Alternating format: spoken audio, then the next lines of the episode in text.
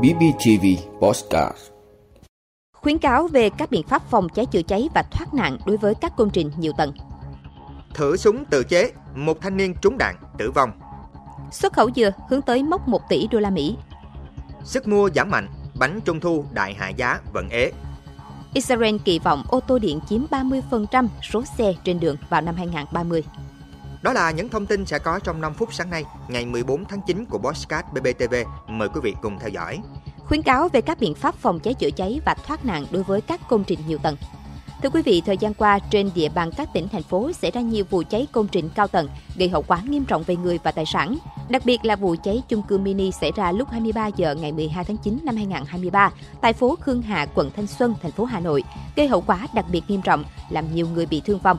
Để đảm bảo an toàn phòng cháy chữa cháy và thoát nạn khi có cháy, song song với việc chấp hành nghiêm ngặt các quy định an toàn phòng cháy chữa cháy, cơ quan tổ chức và cá nhân quản lý công trình nhiều tầng cần thực hiện các biện pháp sau đây niêm yết nội quy phòng cháy chữa cháy, biển cấm lửa, cấm hút thuốc ở những nơi có nguy cơ xảy ra cháy.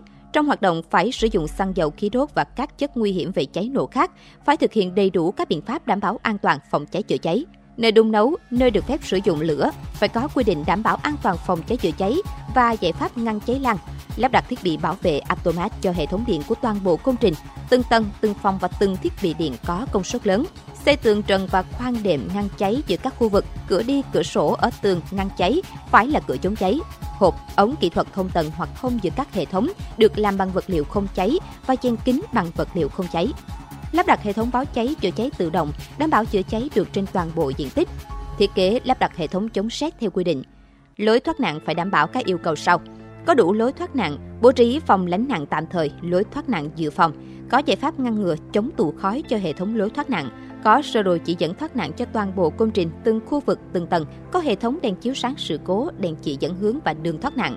Thành lập đội phòng cháy chữa cháy cơ sở, trang bị phương tiện chữa cháy cứu người tại chỗ phù hợp với quy mô, tính chất cháy nổ, dự trữ đủ nước để chữa cháy. Khi cháy xảy ra, phải bằng mọi cách cảnh báo cháy nhanh nhất cho lực lượng cảnh sát phòng cháy chữa cháy, số điện thoại 114, báo cho công an hoặc chính quyền nơi gần nhất, đồng thời bằng mọi cách dập cháy và tổ chức việc thoát nạn, cứu người theo phương án.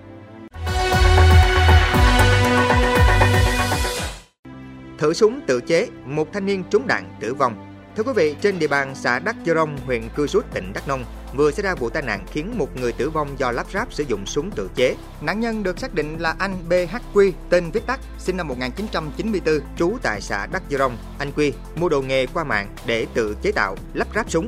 Trong quá trình lắp ráp, không may anh này làm súng cướp cò, trúng đạn vào mặt.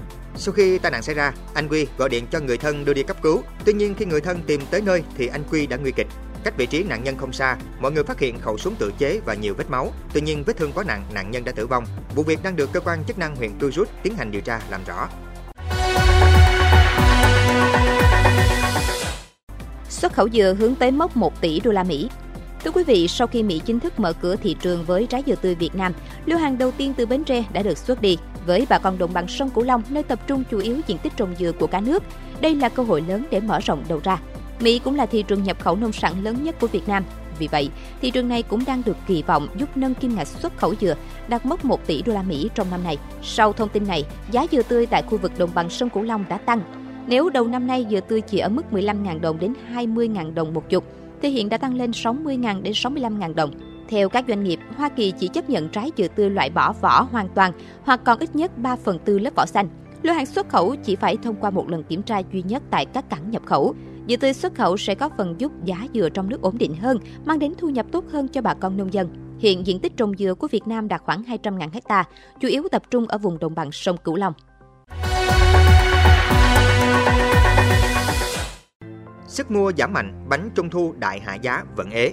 Thưa quý vị, hơn nửa tháng nữa là đến Tết Trung Thu nhưng các quầy bánh Trung Thu như là Kinh Đô, Đồng Khánh, Như Lan vẫn vắng khách. Theo các nhà sản xuất, dù đã lường trước nhưng sức mua từ các khách hàng doanh nghiệp lại giảm khá sâu so với kỳ vọng. Nhiều người dân doanh nghiệp cho biết kinh tế khó khăn nên việc mua bánh Trung Thu để biếu tặng giảm. Ngoài ra, dòng bánh này được sản xuất quanh năm, nhiều loại bánh thay thế nên nhu cầu sử dụng không quá thiết yếu như trước.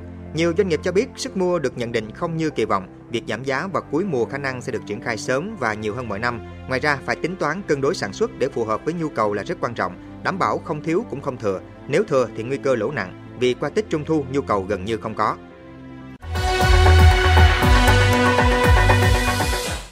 Israel kỳ vọng ô tô điện chiếm 30% số xe trên đường vào năm 2030. Thưa quý vị, Israel đang mong chờ bước nhảy vọt trong việc sử dụng xe điện vào cuối thập kỷ này, khi khoảng 30% số ô tô sẽ chạy bằng điện thay vì sử dụng xăng.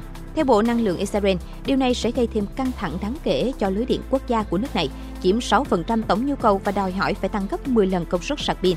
Bộ Năng lượng Israel thông tin khoảng 1,3 triệu ô tô tương đương 30% tổng số ô tô trên toàn Israel sẽ chạy bằng điện vào năm 2030. Con số này tăng so với 70.000 ô tô hiện nay, tức là chưa đến 2%. Đến năm 2050, Bộ Năng lượng Israel dự kiến tất cả 6 triệu ô tô trên đường sẽ chạy điện. Sự gia tăng số lượng ô tô điện được sử dụng này được mong đợi bất chấp việc tăng thuế đối với ô tô điện, thuế suất đối với xe điện dự kiến sẽ tăng lên 35% vào năm 2024, tức từ 20% trong năm nay. Ngoài ra, khoảng 35% xe buýt sẽ chạy bằng điện vào năm 2030. Vị đã luôn ủng hộ các chương trình của Đài Phát thanh truyền hình và báo Bình Phước. Nếu có nhu cầu đăng thông tin quảng cáo ra vặt, quý khách hàng vui lòng liên hệ phòng dịch vụ quảng cáo phát hành số điện thoại 02713 887065. BBTV, vì bạn, mỗi ngày.